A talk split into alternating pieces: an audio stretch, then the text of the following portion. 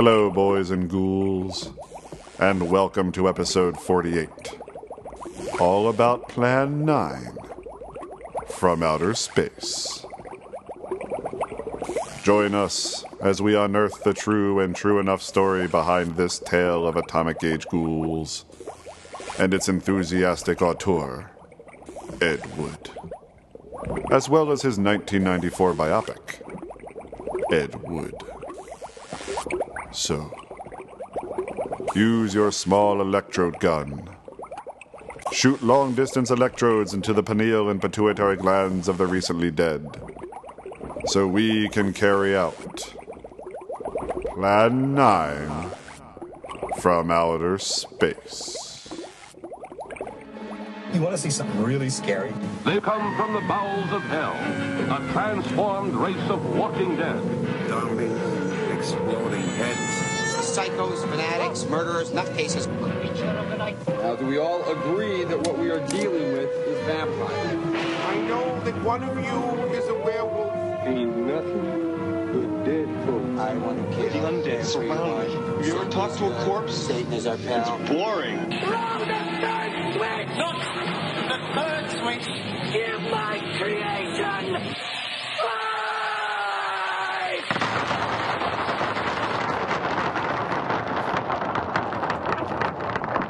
pick something new. I'm just as inclined to let you sort of lead the way, and I'll pad and throw in my two I can try. or or not. I think probably the best thing to do is maybe do what the what the Tim Burton movie does and just chronologically go through his life and then talk about the movies as they come up with Well, in there. I mostly maybe? just covered Plan Nine in this particular. I mean, we're gonna talk biography anyway. Just sort of, I would think, talking about his I life assumed. and then lead up to that. So we'll, we'll try to go. I'll start. Sure. I'll kick us off with a fun uh, bit about our opening. I'd love to talk about that as a way Alright. to kick us off. Yes, please. Hey, Marshall, Yes, Kat. you pulled a fast one on me for like four years. Didn't know it. Well, in your defense, you probably mentioned this before. What I'm sure, knowing you, that you gave me an itemized, like verbal list of all of the clips that you use in our opening. All 13 sources. Probably. Yeah. But I must have either not been listening or it's just been too long and it didn't stick with me because I had never seen Plan 9 from Outer Space or Glen or Glenda. But I discovered something this week researching for this podcast, which is the music that is so ingrained in me from our opening theme for Boys and Ghouls podcast is from Plan 9 from Outer Space. And where Bela Lugosi is saying, Be. Vive. Take care. What? Vive is Yeah. from Glen or Glenda. Oh, yeah. I never knew. I'd never watched either of those films. So I, in fact, was sitting down to watch Glen or Glenda as tertiary research for this podcast. And as I'm watching it, I'm like, I should tell Marshall I'm watching this. I wonder if he's seen it. And then I see this part that is like one of the most aural uh, with an A landmarks for me, and it's from Glen or Glenda. Anyway, I'm just curious, was that for any reason that because that is really important to you, it stuck out in your mind as like that would just be great there? Does Glen or Glenda mean anything to you? Does Plan 9 mean anything to you really, really personally, or did the music just fit the tone? Talk to me about this. Okay. Um, wow, we could have had this talk like four years ago. Never thought to do it. We didn't. Ed Wood, the man, and the movie, and Plan 9 from Outer Space as an extension of that, was always a great kind of meeting place of horror filmmaking and enthusiasm. Mm-hmm. You know? Yes. And fandom all at once. Yeah. Which was, as much as the movie itself demonstrated to me as I learned a bit at a time where these samples in White Zombie's La Sexorcisto album came from. Uh, when I heard it as a teenager, it was all just like rock from hell. And then I learned that certain sound bites were from Faster Pussycat Kill Kill. I never try anything. I just do it. And when I was watching a documentary about Ed Wood, I found out that the they come from the bowels of hell. Transform race of walking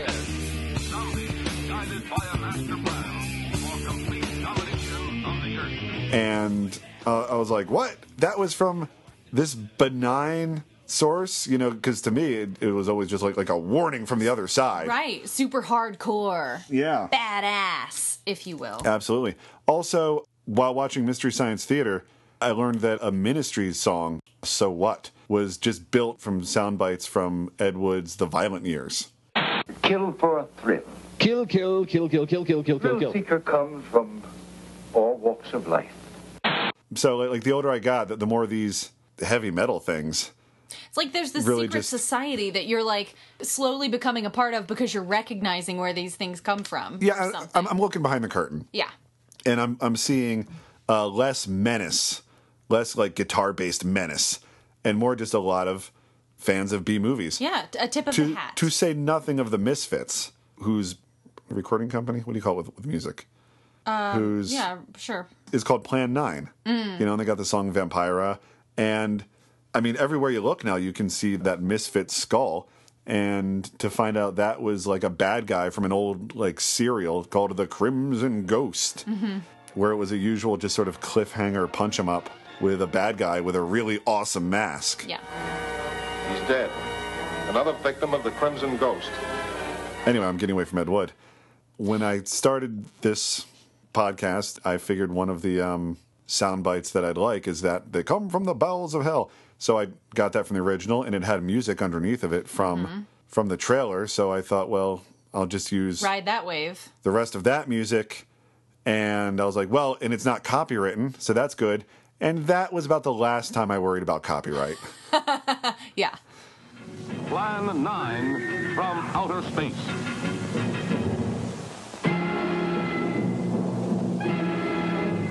Starring the most nightmarish cast ever. Bela Lugosi, the seductive Vampira, and Tor Johnson as the Walking Dead. So yeah, a, a meeting of uh, of fun, uh, horror, horror history, filmmaking, and fandom. Yeah. all sort of seem tied up in Ed Wood, the man, Ed Wood, the movie, which came out like my first year of my first film program, and the movies of Ed Wood. Mm-hmm. Or I'll, I'll just a great shorthand, I guess, at this point. Yeah. What came first for the ending was probably just more saying "Beware the Moon," Hmm. which comes from uh, American Werewolf, uh, which is its own. We'll have an episode on that down the line, I'm We sure. must. So, to come up with something with the word "beware" in it uh, was really a, a quick jump Yeah. to that particular sound clip, which is, by the way, that's actual Bela Lugosi. Mhm. And as we we haven't really done an introduction yet, we are covering mostly Plan 9 from Outer Space, which is considered the worst movie ever by some. Mm-hmm.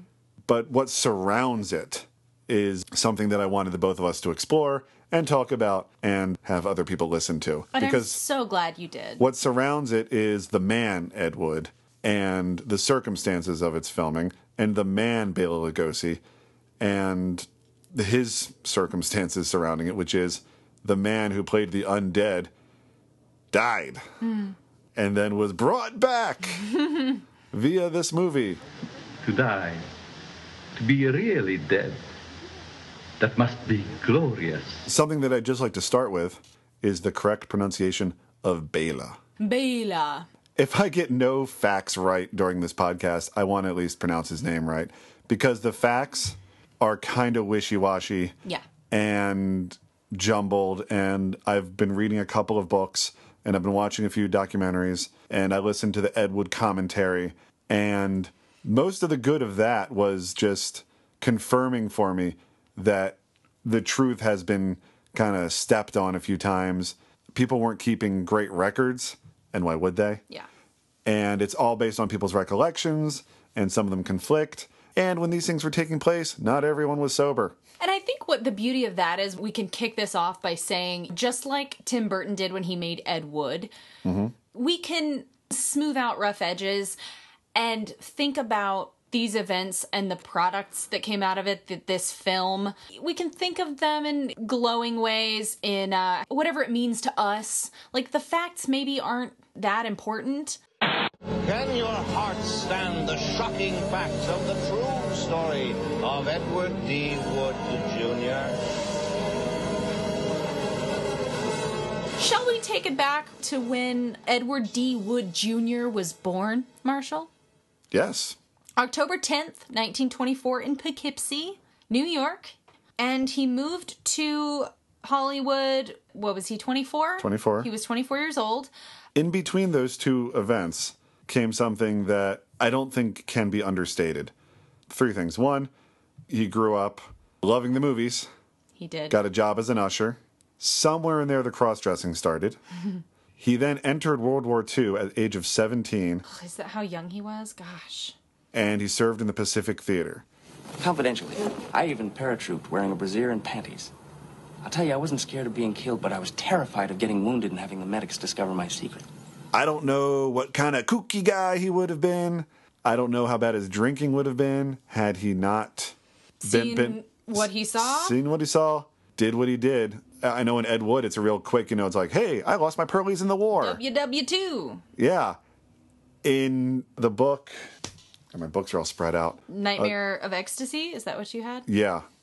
It says that the guy who knocked out his teeth with a rifle, Ed Wood then stabbed Jesus. and kept stabbing. Jesus.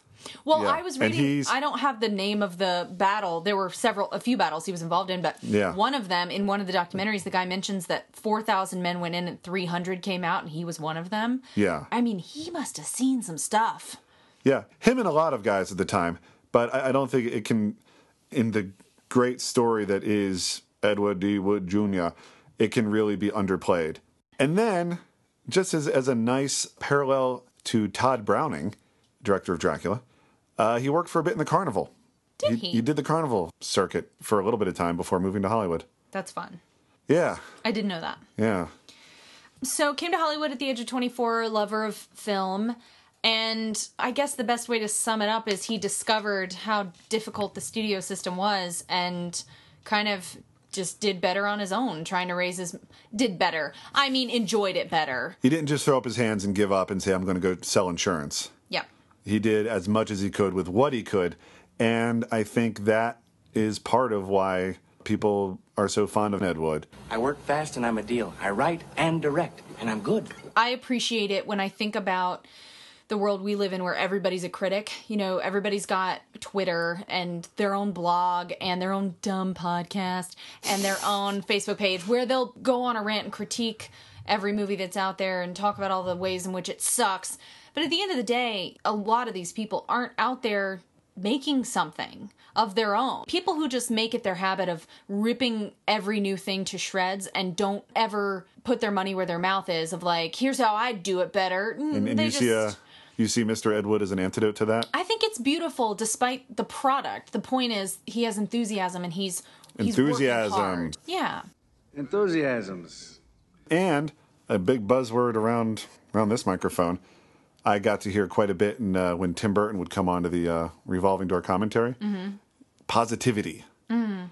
he reacts well and he believes that people react well to the positivity and he's got a great folks if you got the uh, the dvd tim burton mr gloom from time to time you might Yeah. say talks about his time that he spent with vincent price as a young man as vincent price was an old man and looked at the way he regarded life Mm-hmm. and regarded his career and was happy to be doing what he was doing despite what he had done before and selling shrunken apple head toys might not be as glamorous as being the star of a Hollywood picture, but it was all part of the merry-go-round of life to Mr. Vincent Price, and that's a lesson that uh, Tim Burton was says he tries to keep to heart Yeah. as he goes on in his own career. It's alive, ugly, creeping mildew.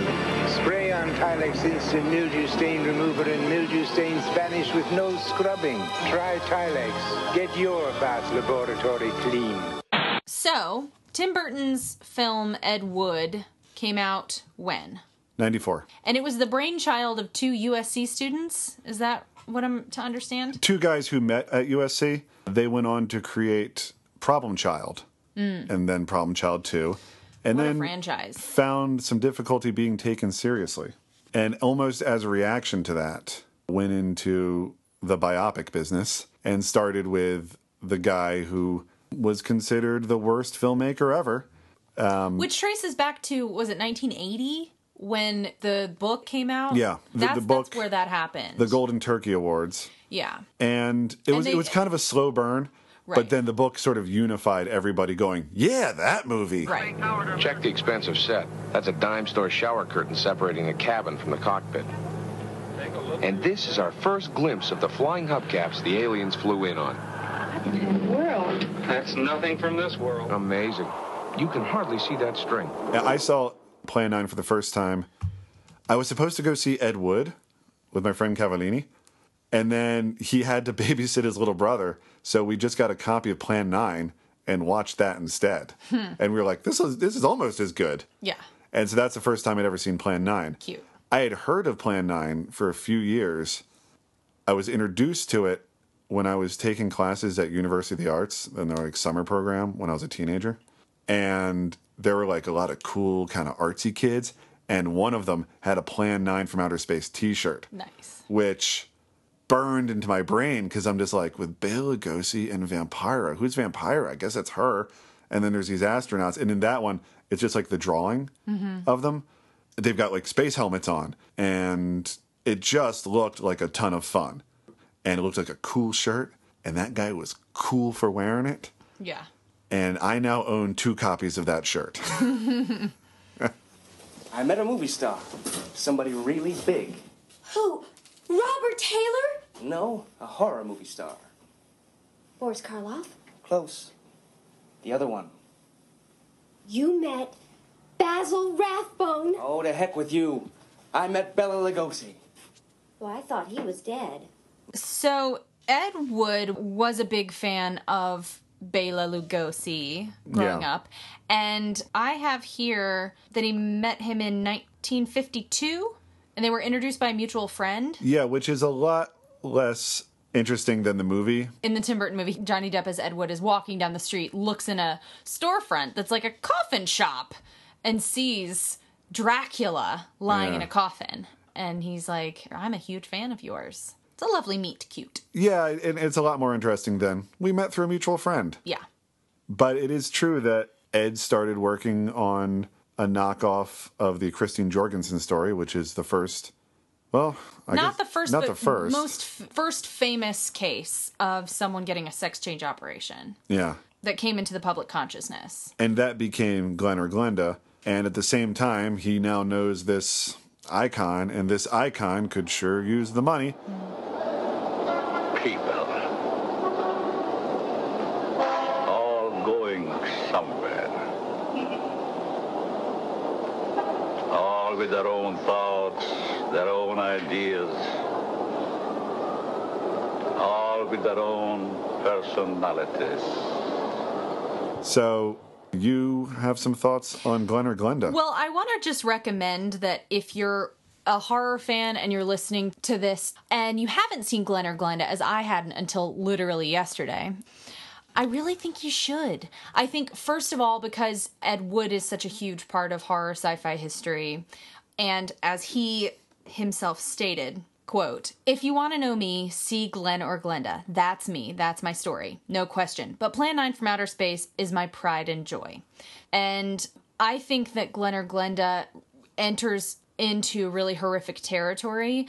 From my perspective because the LGBT community is so important to me the thought of how people are treated when they're different in any way that has to do with sexuality it's completely horrifying to me. The way that these people over the course of history have been marginalized experimented on ostracized beaten killed tortured just awful awful stuff. Now not to be too heavy handed with this, but I like to think of horror in much more expansive terms than just this is a monster movie or a slasher, or I think there are aspects of humanity that can be really some of the scariest stuff we can encounter. And Glen or Glenda is an examination of it's a police detective going to a psychologist going like hey so this transvestite killed herself help me understand this because i want to prevent it from happening to another human which is kind of how i think I how he phrases it consider it horror, though. no no no I mean, no it's- it's, not a horror film but it's what got i'm Ed saying Wood, is, it's got Bela Lugosi, but I'm not saying it's a horror film. What I'm saying is there is stuff that happens later in the movie, and it's not a long movie. It's like an hour and eight minutes. It's on YouTube. Just go watch it. There's like weird surreal dream sequences like nightmare stuff that is so surreal and strange and i was like what movie am i watching? But i'm so glad i'm watching it. I just think it's fascinating and i think it so informs for me, I think it's ju- it just gives me such a better understanding of who Ed Wood was, which I think it helps when we were watching Plan 9 from And Outer Space. I did- kind of wish wh- which I did you watch first? I watched Plan 9 first, and I kind of wish I hadn't. I kind of wish I'd watched Interesting. Glen or, Glen or Glenda, I watched on a whim, by the way. Like, there was no reason necessarily for me to watch it. But when I read that quote where he was like, that's me, that's my story, I was like, well, shit, it's an hour. Hmm. It's an hour long. I'd better watch it. Sure. So I just recommend it. I think it's worth watching because when you get into people's fears about sexuality, if you have a story about a transvestite, a person who likes to wear clothing of the opposite sex, being afraid of being who they are, it has a lot to do with fear of what is this inside of me and societal pressures to conform and then what you're afraid of other people doing to you if you don't. And I think it like it's this weird crossroads of those two fears of the other of someone you know and and people's fears Of, of the inside and the outside. Absolutely. And so I think in that respect, it's an interesting examination of the human psyche and the way that we fear and why we fear certain things, even though it's not a horror movie. I think it has incredible bearing on that. It does have some of the touchstones of horror just because it has Bela Lugosi sitting in that sort of mad scientist's Well, he's playing a godlike, he's like God. Because he's like pouring stuff in a beaker and he's like, ah, life begins. And he's watching people go by on the street. So he's like playing God or. It's a very strange movie. And I think just No so, one will, will dispute you on that. so strange. And for that reason, when something is that strange and stars one of the biggest horror icons of all time, you have to watch it. That's what I think. Go watch it. And as time went on, more people did.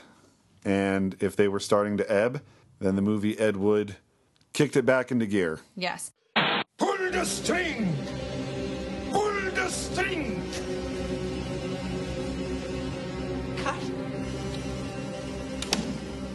Perfect. So after Glen or Glenda, where do, where do we take that? Well, the film Ed Wood just concentrated on the Bela Lugosi years of his life and just concentrated on the Bela Lugosi movies that he made. He got in a couple other pictures in the meantime, Mhm. like uh, I want to say Jailbait. Jailbait. The shocking story of boy crazy girls and gun crazy guys. Right. But the next stop on this train is Bride of the Atom, later titled Bride of the Monster. And that's the one where Bela Lugosi got to play a, a mad scientist who isn't just like a, a metaphor, but is actually like a mad scientist. Have you seen that one? I have. And it's only made better by having seen Ed Wood, the movie, first. In particular, the whole bit with the octopus. They did steal an octopus really? in real life. they stole fun. it from Republic Studios. Did it fall on Tor Johnson? I don't believe it did. That was really cute in the movie. He Let me- "You killed him." Tor Johnson, the Swedish Angel. He was a professional wrestler. He came and in, a big old teddy bear. yeah, came in at about 400 pounds. And Ed Wood did not discover him. He had already been in uh, pictures before. I, I think in, in Ed Wood the movie, he's like, "How'd you like to be in the movie?" He's like, "Like the Mickey Mouse." Uh, he had already been acting Right. by then, and actually, it was considered a bit of a coup to get Tor Johnson. I would in his imagine. Well, his name's very big in the titles of Plan Nine. You know, people knew who he was. Yeah. The octopus was from Wake of the Red Witch. What a title! And the whole bit where he has to, because they didn't get the motor to make the octopus arms move, old Bela has to get in the water and make it move himself. Mhm. Is just great to watch. And the part that the movie added, they wanted to put in sort of a, melancholy moment, and they chose that moment to put it into the movie. He's like, I turned down Frankenstein. If no, he- it wasn't sexy enough. Yeah. Yeah. And he did go on to play Frankenstein. And actually, he's the one, Bela Lugosi, who pioneered the Frankenstein two arms out. Hmm. I don't know if that's the greatest contribution to. I don't know. horror ever, If we're playing but- charades, that's my go-to Yeah. to tell you it's Frankenstein.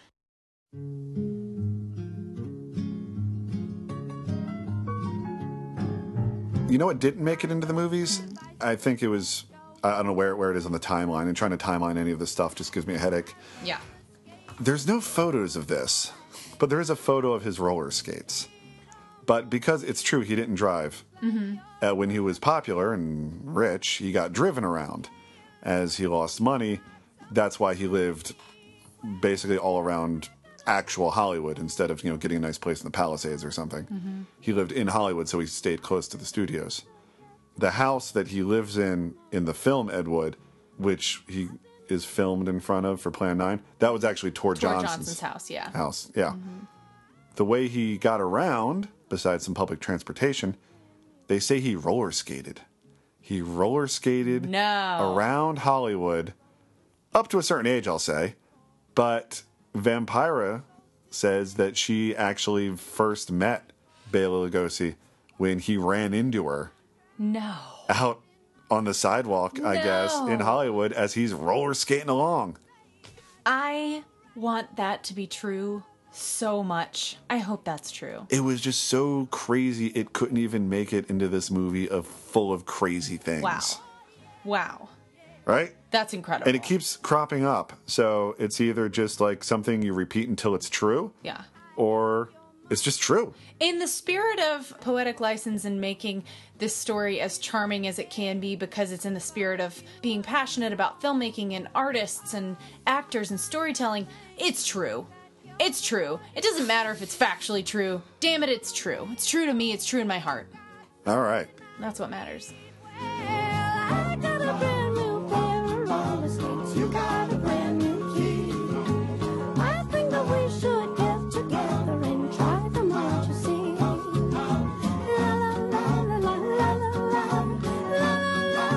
Another thing that I found, and I don't, I mean, this is too good to be true, but I hope it's true. It's kind of like the roller skate thing. There was this woman, her name was like Val something. She was in one of the documentaries. I think it was the Plan 9 companion documentary. Blonde lady, Yeah. like super hippy dippy. She and- was in like his later Yes. Orgy of the Dead movies. Yes. And she said that Ed Wood and Bela Lugosi would go to a cemetery and Lugosi Yeah. would dress up as Dracula and chase him around. They just played at it because they both enjoyed They it. They would just do that for fun. that is one of my favorite things I've learned about all I, I used to just wonder about that, and I picture them, them running, and then Bela taking off the cape and go, "Now you chase me, Eddie!" Blah! I could cry just hearing you describe that.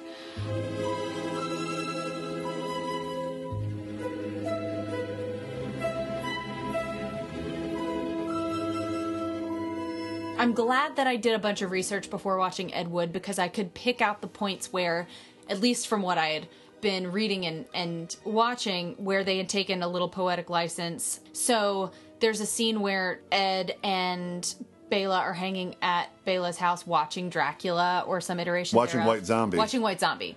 Happened. Cool. That's how Ed Wood first saw Vampira on television. hmm So, but they're at his house, and Bela gets up and pulls a sheet uh, in the kitchen so you can kind of only see his shadow. He says, I don't feel well. He goes in the other room, shoots up morphine, comes back, and he feels great. And that happened, but in a slightly different To way. someone else. To someone else who who had to take him from set home. Yeah, to, to Paul Marco. And then Paul Marco describes the sheet that he pulls, and then he sees him back, and then he comes back out and he's ready and raring to go. So Yeah. I, it was interesting to see how they sort of, you know, what elements they thought were important for us to see, but then how best to implement that. Yeah. And in the v- development of Ed and Bela's relationship, it makes sense that they would want him there to see that because then he in the movie is the one who helps him get to rehab. Ed, an talk addict himself of alcohol, Mm. was more aware of Bela's addiction. Yeah. But it's nicer told from Paul Marco's perspective, at least in that scene. And he, he did go to rehab. as I understand it, Bela Lugosi checking himself into rehab as a public thing was like a That bit was groundbreaking because Yeah. it wasn't he wasn't quietly going off and disappearing for a while and coming back feeling better. Yeah. It made headlines and put his name in the papers again, which he seemed to be happy about. Yeah, no he- press, no press is bad press. And in one of the documentaries we saw, he talks about like I'll be making a movie as soon as I get out. Yeah, that The scene. I wanted to see west. more of that. Uh, what Marshall's referring to is he's like on the steps of the rehab facility. I feel like he like marched out of the building. Maybe not, but I don't think they let though- press that close to rehabilitation centers anymore. But he was happy to see the guy. You know, he's standing out there. He's like, I feel better than I felt in years. I'm doing this new movie, and I don't know. Always the gentleman. Feel funny Through his you ups and downs. Yeah, I was happy to see him so excited. In that interview, he's saying, "I'm going to do the film The Ghoul Goes West," Mm-hmm. which never got done, and that leads me to the most difficult part of all my research because I wanted to find, finally, solidly figure out just what it was Ed Wood was filming when he filmed that little bit of footage that was considered Bela's last movie Mhm. that he then put into Plan 9 from Outer Space and built the whole film around those, what, like one minute worth of footage?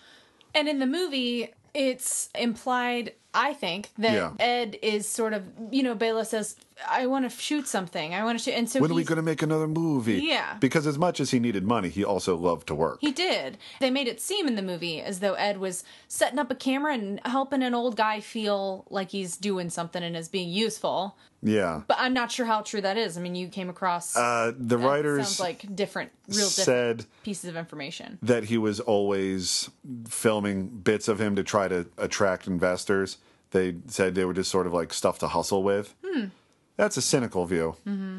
The Ghoul Goes West was one theory that Look Back in Angora took. Right. Some people think it was actually Plan 9 that he had in mind.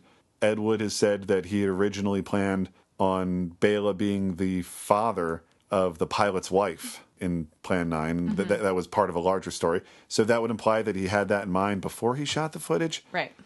Uh, I don't really Yeah. believe that.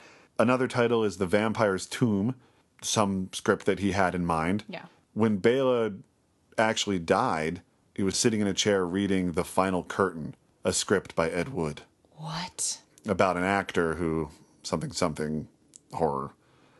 The Vampire's Tomb part I kind of believe because it's said that in the script for Plan 9, even though it didn't feature vampires, they kept he referred to Dracula, a Dracula character. yeah, or as the vampire, Mhm. which totally because he goes around in the cape. He's kind of wearing a cape when it's actual Bela Lugosi footage. Yeah. But when he gets replaced by Doctor Tom, it's a full, Full on yeah Dracula mode. Dracula cape. Absolutely. So it could have been any of these things. I like the charming theory that the film presents, or the, the you know the way it paints it, which is you know he's sh- shooting some footage. Bela's like, "Where's the sound crew?" And he's like, "Ah, this is second unit stuff. Yeah. Do this thing. What if I pick up a flower and what? That's great. Let's shoot that. You know, it's uh, it's a nice way to think about it. Yeah. So Bela died. I cried a little. His funeral was actually in real life well attended. Well, that makes me feel better. Although, to make you sad again, I believe they were just showing the funeral as a reflection of how he lived, Hmm. how he just sort of had this little group of little misfits. entourage of odd people. I also, I think part of my tears, by the way, I wasn't weeping, but, you know, got a little misty eyed. I think part of them were an appreciation for that ragtag group of people. Who had lost one of their own. Yeah. Well, I know that lots of people were there. Criswell was there. He says that he kind of lingered for a bit. By the way, he was in the Mortician game, or his parents were. He grew up. Oh, I did read that. Yeah. And that he, I read, helped Vampira when her mom died. I saw an interview, uh, one of the documentaries about that, that Criswell, she said, I had never been through anything like that, and his family was in the business, so he stepped in and He's like, "I got worked it." it all out, which I thought was really wonderful. Yeah. So he kind of hung around for a bit and saw a mom drag her little kid in, and the kid's like terrified. But the mom is like, look, like to, brought him there to prove that Dracula was dead Jesus. and can't scare him anymore, Is that a true story? according to Criswell. Wow. Right? Wow. That that is something. Goose is dead, the bats have left the bell tower, the victims have been bled, red velvet lines, the black box. Bela Lugosi's dead. So, uh, Bela has passed on, and Ed Wood's landlord is very active with the Baptist Church of Beverly Hills and would like to make a movie about Billy Sunday. I believe Who's he that? I believe he was an evangelist. Uh. right now I'm reading Elmer Gantry and it's about evangelism in the 1920s. Oh boy. And that name just came up again. So I'm like, hmm, Billy Sunday. So the way it happens in Ed Wood is that the way it went down where he owed him rent money and he said, "I tell you what, you'll make all that back if you back my film." Is that quite how it went down? It makes Ed seem a little more the opportunist, and I think both of them were. Okay. It made it look like he was sort of pulling one over on the Baptists. But the more I, I look into it, I Yeah. think uh, J. Edward Reynolds, he had his eyes on the prize as well. And he was like, I'm going to get this sci fi That's film. kind of how I took it from the film as well, because those Baptists weren't backing down. Do you reject Satan and all his evils? Sure. In the name of the Father, the Son, and the Holy Ghost. They did get baptized, and uh, Brother Tor was too big to fit in the baptismal pool. And this much is agreed upon as fact, which is they would dunk you three times. And Tor turned to Eddie and said, Watch what happens on the third dunk. And on the third dunk, he stayed under and just wouldn't come back up until they thought like he was drowning. Oh and like no! had to like other people had to jump in and try to save him and he's 400 pounds so like tor moves when tor wants to move it was great fun Wow. and that's the scene where bill murray playing bunny uh, yeah, who was Bunny Breckinridge. he's quite a character Yeah, he is fun. introduced to the entourage through paul marco and it's like he came from money but he was the black sheep of the family And a bit flamboyant. he's got the great line which is to say bill murray gets the line How do you do it? How do you get all your friends to get baptized? Just so you can make a monster movie. It's not a monster movie. It's a supernatural thriller. So yeah, so now start the production of Plan 9 from Outer Space, at the time called Grave Robbers from Outer Space. The movie came out in 1959. Correct. Yeah. Cat, Yes. can you summarize the movie? I may get some details wrong, but the general plot is these aliens have come to Earth, as we learn at the end of the movie. They've come to Earth because they are watching our progress and they see how we're blowing each other up with atomic bombs. And they say that sooner or later we're going to discover solaronite, Yeah. which is the like ability to explode sun particles. So, and we won't be able to help ourselves. We're going to blow it up because we can, because Mhm. we're we have stupid stupid minds. And if we learn how to do that, we're going to do it. And it will be like lighting a trail of gasoline that will go back to the sun and explode it and everything that the sun's rays touch, so thereby destroying the universe. So, to prevent us from destroying the entire universe, because we're stupid humans who don't know what to do with the power that we possess, because we're not as smart as they are, they decide to destroy Earth through the somewhat circuitous method of raising our own dead I, well, I don't think it's to kill us all to or destroy. Earth. to take out mankind N- rather not even. It's like I think they say that they They're- wanted they're- getting a better to message better across. to destroy one planet full of people than to destroy the entire universe. I think that's still like Plan 10. Maybe. At the time, it's to like get all of the dead to march on their capitals. Bunny eventually says that. Bunny, by the way, stupid. plays like the high command leader. Plan 9. Ah, yes. Plan 9 deals with the resurrection of the dead. Long distance electrode shot into the pineal and pituitary glands of recent dead. It starts off with the footage that he shot of Bela Lugosi, and Criswell narrates just to smooth over what the heck's happening. Yeah. It starts with him. We at- should at- talk about that opening narration. Okay, it was I think. Criswell predicting, and he and was we should talk about Criswell. Do you want to give people because I did not know who this person was, and so watching Plan Nine from Outer Space before I had done any research, I was intrigued, but I didn't know who this who this person who was talking like this and saying nonsensical things like Future events such as these will affect you in the future. I didn't know who he was, and I think it's so fun to learn about who Criswell, the amazing Criswell, was. Well, he started as a newscaster, and then when the show would run short, he just started making up outlandish predictions until that became its own job. And didn't he claim that his predictions were 87% accurate or something and they were basically just never accurate? Yeah, Can I give us some examples of what he would claim? sure. Some sources claim Criswell's most famous prediction was on the Jack Paar program in March of 1963, so after Plan 9, when he predicted John F. Kennedy would not run for re election in 1964 because something was going to happen to him in November of 1963. Really? Kind of spooky. But that's the only spooky one. The rest of them are fun. Yeah. Mae West used Criswell as her personal psychic. He once predicted her rise to President of the United States, whereupon she, Mae West, Criswell, and George Liberace, the brother of Liberace, I wish my brother George was here. would take a rocket to the moon. I guess just keeping a straight face is its own skill. Yes. So we were talking about his opening narration where he introduces the audience to, you know, what they're about to see with and there's a bunch of nonsensical stuff about the just and the righteous and the on, on what happened that night I will finally be exposed and it's like well didn't they fly over entire cities like who doesn't know that this happened in the context of this movie Exactly. It doesn't make sense. All of us on this earth know that there is a time to live and that there is a time to die. Yet death is always a shock to those left behind. we go to Bela at his wife's grave The narration describes him as the old man. yeah that footage was in an actual graveyard that was going to be like relocated and was found by Tor Johnson's son Carl who was equally large and a police officer But to get the good shot, they had to like rearrange some of the headstones. After filming, the San Fernando newspaper ran the headline Ghouls Invade Cemetery because they kind of left it all discombobulated.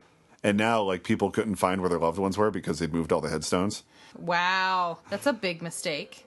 Yeah, well, yeah.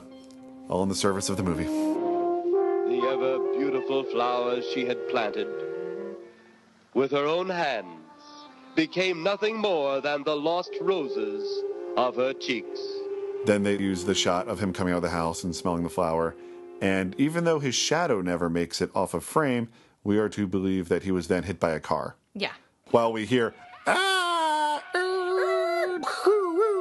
Yeah. so then he dies.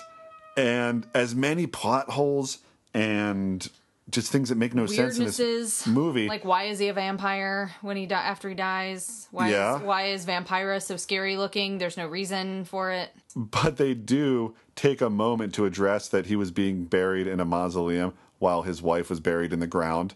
And shouldn't they be one or the other? Yeah. And like, yeah, it's an old family tradition. Nobody was thinking that. There's so much weird stuff already. We're only in like minute four. Yeah. That the fact that one's in a mausoleum, this tiny mausoleum that they're exiting like a clown car Yeah. that's made of cardboard. Because now we are on the cemetery set that's just like trees, fog, cardboard headstones, inky blackness. Right. The fact that they are explaining this thing while Why that not thing? explaining anything. else. Why are we here at night? Why is this mausoleum so tiny? Yeah. Why was his wife a wasp waisted ghoul, as played by Vampira, as basically as the character of Vampira, but without any talking? Yeah. Like in Ed Wood the movie, that was her idea. She wasn't crazy about being in it, but her show had been canceled and she was on the skids, really.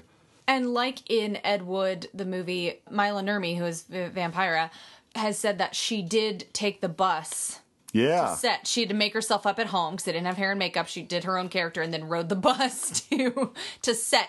And I do want to say, you mentioned the grave set that it's mentioned multiple times in the documentaries we watched, and I'm sure in what you've been reading that a lot of the stuff they filmed on a soundstage was filmed at a place called Quality Studios Yeah. on Santa Monica Boulevard. It's near Western Avenue. I drove by it on my way into the valley today because Uh-huh. I had when I was seeing shots of it from the documentaries I was like I know that gold diggers bar. Like I've seen that before. It's stuck in my head. I'm like I can't believe it. I've driven by this thing a million times. And so I drove by just so I could see the little gap between the buildings that leads to the little alleyway that leads to the soundstage in the back. And it warmed the cockles of my cold dead heart just to drive by there and see Where the magic happened? yeah, and because you know it's still seedy there. You know, it's not a great, it's not the greatest block. Yeah. Um, but the fact that this movie and these lives of these people that in the last week of my life I've become so charmed by and so deeply ingrained in me now because I think about it in terms of all the stuff we've been talking about the good cheer, the passion, the persistence, and it was uh, and it's right there. Yeah. That little that little spot back there. They all walked back there, and I mean, And made their movie in five days. Ah. anyway. Is he dead? Yeah. He's messed up as bad as those two back there. Suppose that saucer or whatever it was had something to do with this? Your guess is as good as mine, Larry. One thing sure. Inspector Clay's dead. Murdered. And, somebody's responsible. I just can't, I can't get over. it. I think that's my favorite line from the movie. Yeah. It's one of the lines that they picked to actually go, go into Ed Wood, the movie, during the, Yes. the montage. I mean, there's so many things wrong with it. One thing's for sure, and then he lists two things. but also, it's like like the least. That's like the smallest problem they have. right. But also, he's dead and somebody's responsible. Yeah. You're in charge now, Lieutenant. Yeah, guess I am.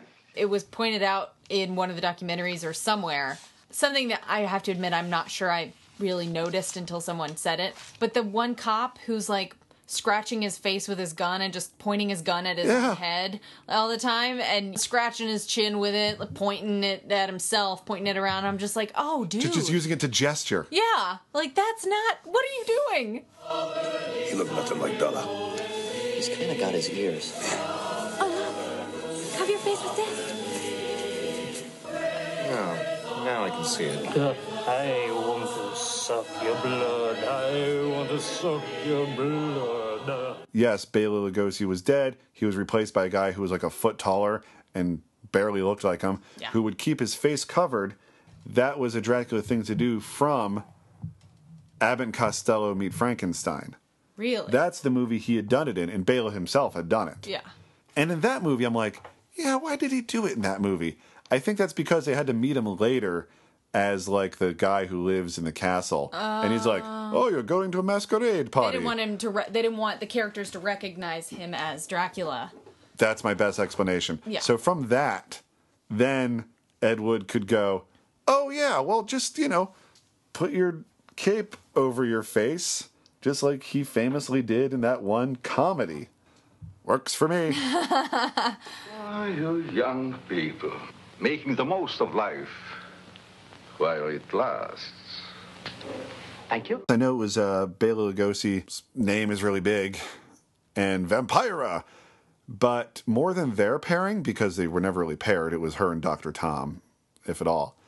But the image of giant, glazy-eyed Tor, bald, arms out, and walking next to slim, wasp-waisted, bosomy, long fingernails, Vampira with her long black hair against his bald head. The two of them as a duo just coming at you. Just the image of them, even. It's beautiful. It's beautiful. Striking. It's potent. It's Um, it's uh pretty badass. What do you suppose that noise was? Whatever it was, it's no more strange than the other things happening around this cemetery. what Plan 9 does have is a lot of individual set pieces that look really great. And if you were to watch a trailer for Plan 9 from Outer Space, you'd be like, what's going on here? What a story. You got the flying saucers over Hollywood, you got this Dracula, you got Mrs. Dracula, you got the giant zombie Tor, you got Spaceman. Uh, again, that poster, which was just an artist representation of all the best parts. Mm-hmm. What a movie! Mhm. I'd love to see a movie as good as that poster. Yeah. Um, it doesn't exist, No. but there's a lot of promise Mhm. in Plan 9 from Outer Space. And it's this hodgepodge of science fiction and gothic fiction. Yes. Which they discuss briefly in the movie. Uh, you see Ed Wood talk to, I guess he's talking to Bela about those were the great times in the 30s when it you know was all spooky and castles and darkness and but it doesn't make sense when you put those two things together and from what i understand you know at that time the dracula stuff and the all the dark castle gothic stuff was passe It, it was passe. It would get its revitalization within a few years Mhm. with the shock package. yeah And it took me a while to realize that because sometimes you just think of old movies just all together and you don't really think how if he was in the late 50s making something in the great traditions of the early 30s yeah or when he would try to make westerns. I saw some footage from a western he made. I'm like, yeah, it looks pretty good to me. Yeah, but I'm just kind of lumping it in with like the Republic serials from 25 years earlier. right when You you, think about what they what his contemporaries were doing He was trying to make movies like the ones that he'd loved when he was a kid. And in that sense, he succeeded. and then threw in some atomic age space people stuff Yeah, because that, that's what was hot. selling yeah So I guess it just takes more time to pass before you reach people who just kind of takes the past all at once. Mhm. Who can take your movie and then add it to the lexicon of all the other Bela Lugosi movies, even though the time in between the two were so far apart. Yeah. You know. Cut, Brent. We're moving on. That was perfect. Perfect. Mr. Wood, do you know anything about the art of film production? Well, I like to think so. That cardboard headstone tipped over. Th- This graveyard is obviously phony. Nobody will ever notice that. Filmmaking is not about the tiny details, it's about the big picture. The big picture? Yes. Then how about when the policeman arrived in daylight, but now it's suddenly night? I also noticed a lot of like day for night shooting that just look like daytime and then it was just suddenly they're in the graveyard it's dark she's running down the road it's light i'm like what time of day is it That's one of its biggest just what? And not only that, but like sometimes it's Dr. Tom, sometimes it's Bela. He's outside in a real cemetery, but the fake Bela is in a fake cemetery. And then at least once, fake Bela is in a real cemetery. And most of that is when the wife is running from both fake and real Bela. Right. Who like fake Bela comes into her bedroom and she oh. runs outside and then is followed by real Bela and then fake Bela and then she runs into a car and that's on a real road and then she's being watched by Vampira who's in a fake graveyard i mean and it all just kind of comes at you the at mind once. reels But the fact is we were at the end of the day able to follow it totally without anyone sitting there and explaining it to us. Which I might also just, uh, and maybe I'm making too many concessions for it, but I kept seeing the word surreal pop up, and people who were being more generous towards it were saying that his work, because it's so enthusiastic and done so on the fly and just with whatever's there and whatever's working, and you've got these kind of like uncomplicated sets that to- to- sort of like the cockpit doesn't look like really like a real cockpit, but then it's all kind of takes on this tone, this like dreamlike, surrealistic, Like a stage play? yeah, totally. That is its own thing and in many ways can be kind of sublime. Right? If we're glass half fulling this. Sure. You know, At the end of the day. at the end of the day. We have successfully risen three of the dead ones. Permit me to see one. Bring in the big one. Use your small electrode gun. Another thing that they bother to explain out of everything that's wrong with it, they do bother to um when the alien lady uh her ray gun isn't working to control Tor and then they're like throw it on the ground so that breaks the beam and then she picks it back up and then she goes oh throwing it on the ground must have fixed the jam so like that's why it works now fine Okay. fine we weren't all terribly concerned I saw a flying saucer. Saucer? You mean the kind from up there? Yeah, its counterpart. The flying saucers themselves were not pie plates.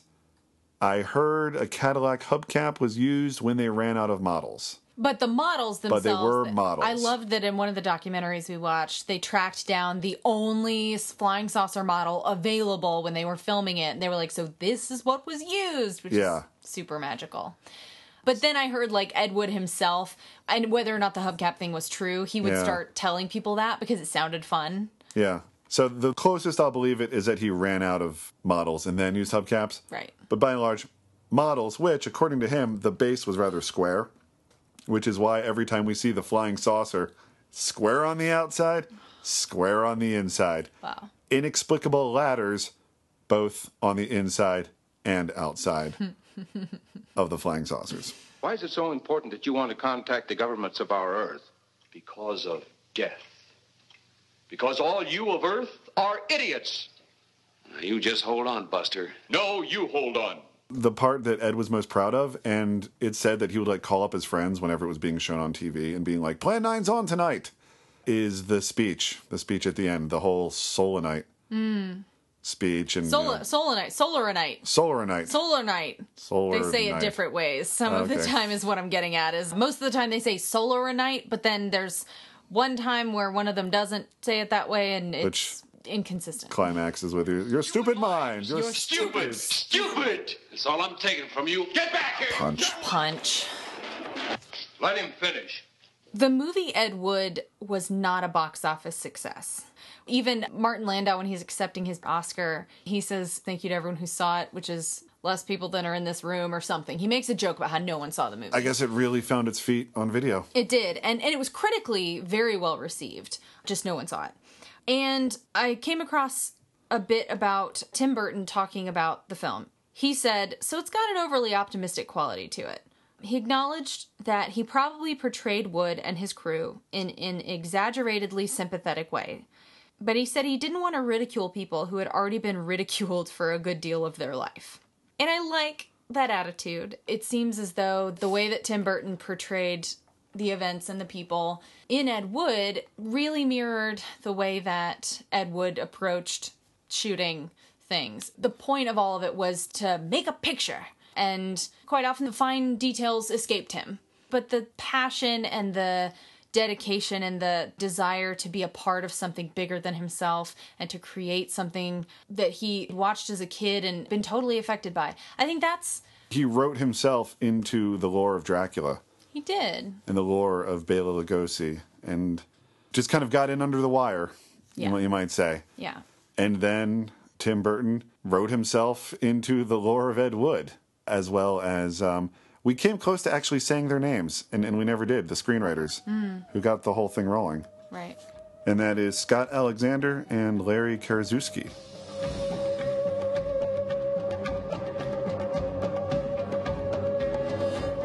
All right, Kat, listeners, here's my own little footnote to this whole saga. Is a few years ago, Sumo Dan said, "Hey, I'm helping shoot this music video at a house in the Hollywood Hills. Do you want to come be a part of it? You're going to be like a like an extra at a party or something." And I'm like, "Okay." And what it was was a music video starring one of his sumo friends, a really big guy who has since passed on, and this wasn't very long ago, Emmanuel Yarborough. Mountain of a man. And to populate the sort of party scene that they had, like surrounding him, they just got a lot of his sumo friends. And it was like a lot of sumo wrestlers hanging around this house in the hills that don't get together too often. So they were all, you know, happy to see each other. and Emmanuel was filming when we got there, so they just sort of stuck us out by the pool. And so I'm just hanging out on the patio furniture, and other guys are kind of catching up. And then Emmanuel comes out, and he's like, "Oh, guys, thanks for coming out. These kids are great. This whole like, production, they're really doing some great things. You know, the uh, one of them, this is her father's house, and boy, he's done some stuff. He was one of the writers on uh, Ed Wood." I was like, "Hold the phone. Is it Larry Karaszewski? I've been sitting on Larry Karaszewski's patio furniture for the last hour, and then I was just like looking for details. Like, this is his home. That's his conversation pit. Those are his record albums. That's his kitchen island. And then I, I met his daughter, and I was like, "Hi. I promise not to take any souvenirs." I came close. Uh huh. In one of his downstairs bathrooms was a lot of paperback books, and I was like, "They'll never know if one goes missing." but I'm not that guy, so I didn't take any souvenirs. And then later, Larry himself came, one half of the writing duo that brought the world Ed Wood. Holy crap. And I was kind of sheepish, but once again, that mountain of a man, the late Emmanuel Yarborough, was just like, hey, this guy's a big fan. And I got out this uh, during a handshake. Hi, I follow you on Facebook. And, you know, That's all you had. that's all I had. Uh, if he was like, Tell me all about it. Yeah. then we would have had a long conversation and been best friends. Yeah. So there you go. Uh, I spent a long evening mostly on the patio furniture of the guy who co wrote the biopic of Edward D. Wood Jr.